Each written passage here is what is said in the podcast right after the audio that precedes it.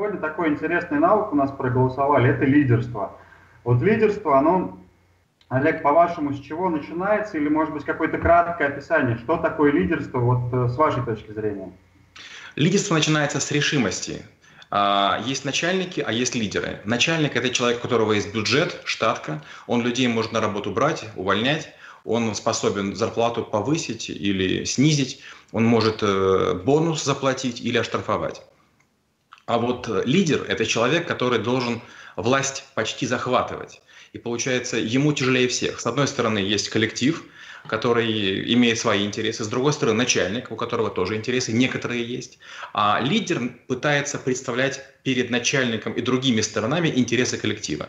Получается парадокс. У начальника есть два рычага, которыми он может руководить, у лидера вообще нет ничего. И если лидер побеждает, ему опять же почти ничего не достается. То есть если он побеждает со стороны коллектива, ему максимум говорят спасибо и поддерживают в течение этого дня или в течение ситуации. А перед начальником, получается, он плохой, потому что он как будто бы вроде против него выступил. И с другой стороны, лидер не может быть уверен, что эта поддержка будет долгой. То есть каждый день лидер вынужден заново получать свой мандат. И в любую секунду может оказаться, что он говорит, я представляю коллектив, он выходит на сцену, а коллектив говорит, нет-нет-нет, Вася, сегодня будет другой человек. И лидера будто бы свергают моментально, и он даже не имеет права обижаться или претензии предъявлять, потому что он лицо не назначенное, а добровольно выбираемое. Есть же люди, которые, не понимая, там, что набор вот этих навыков лидера, ведут себя по интуиции. Вот здесь э, как, как, может быть, определять, что этот человек, человек э, искренне, например, так себя ведет, или все-таки это некая наигранность?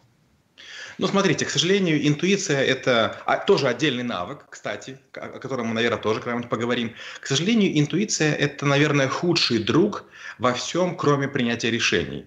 А, все, что мы делаем интуитивно, это крайне опасно. Представьте, например, что человек будет интуитивно вести машину. Закрываем глаза и начинаем значит, закрытыми глазами ехать по какому-то напряженному проспекту, который пересекает много разных улиц. Какая вероятность, что мы доберемся туда, куда нужно? Не очень. Так вот и здесь. В чем опасность лидера, как я уже говорил? Опасность лидера, что в любую секунду его могут сместить. Получается, представляете, есть коллектив, и вы у нас лидер.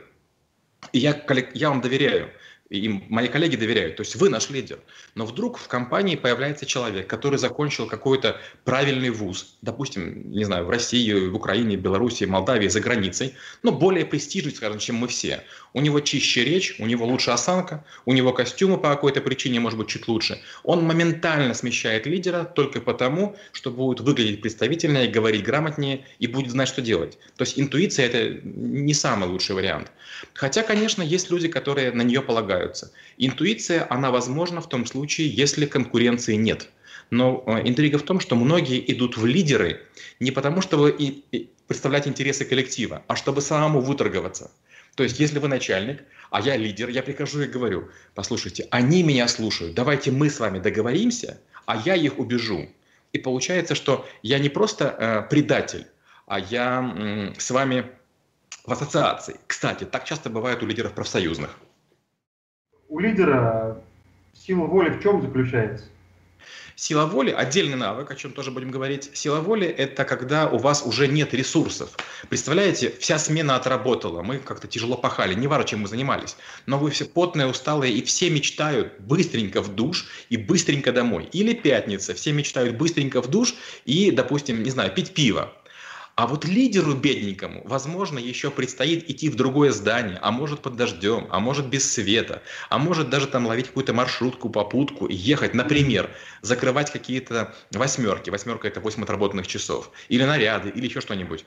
И получается, что лидерство – это еще и дополнительная работа. И вот сила воли – это понять, что остальные уже пьют пиво час или два, и глобально вы придете, они скажут, ну, привет, и как, как ничего не было продолжат. А вы за это время там полтора-два часа за коллектив боролись, а может даже проиграли. У всех настроение хорошее, а, они веселые, а вы нет.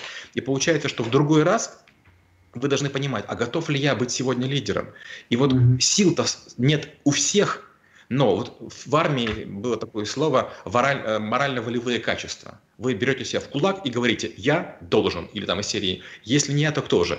Вот это как раз и есть вот тот старый э, патриотизм. То есть приходится быть патриотом своего коллектива, своей задачи, своей идеи. Да, интересно получается. У нас получается, что лидер это вовсе не работа, это стиль жизни, да, тогда? Да, а и, и это, знаете, на чем похоже? Вот э, раньше так людей воспитывали в комсомоле, в коммунизме. Это было такое частичное лидерство. Оно, конечно, было подавляемое, оно было иерархичное, оно было чересчур идеологичное, но идея такая, комсомолец должен был помочь собачке, комсомолец должен помочь там старушке, пионер должен был помочь там Тимуровец, помочь там, не знаю, там ветерану войны и труда. Вот это как раз и есть лидерство. То есть получается, что лидерство – это когда нет э, моих и чужих. Я помогу французу, китайцу, я помогу там инвалиду, я помогу качку, я помогу там богатому человеку, я помогу бедному. Лидерство – это помощь в обмен ни на что.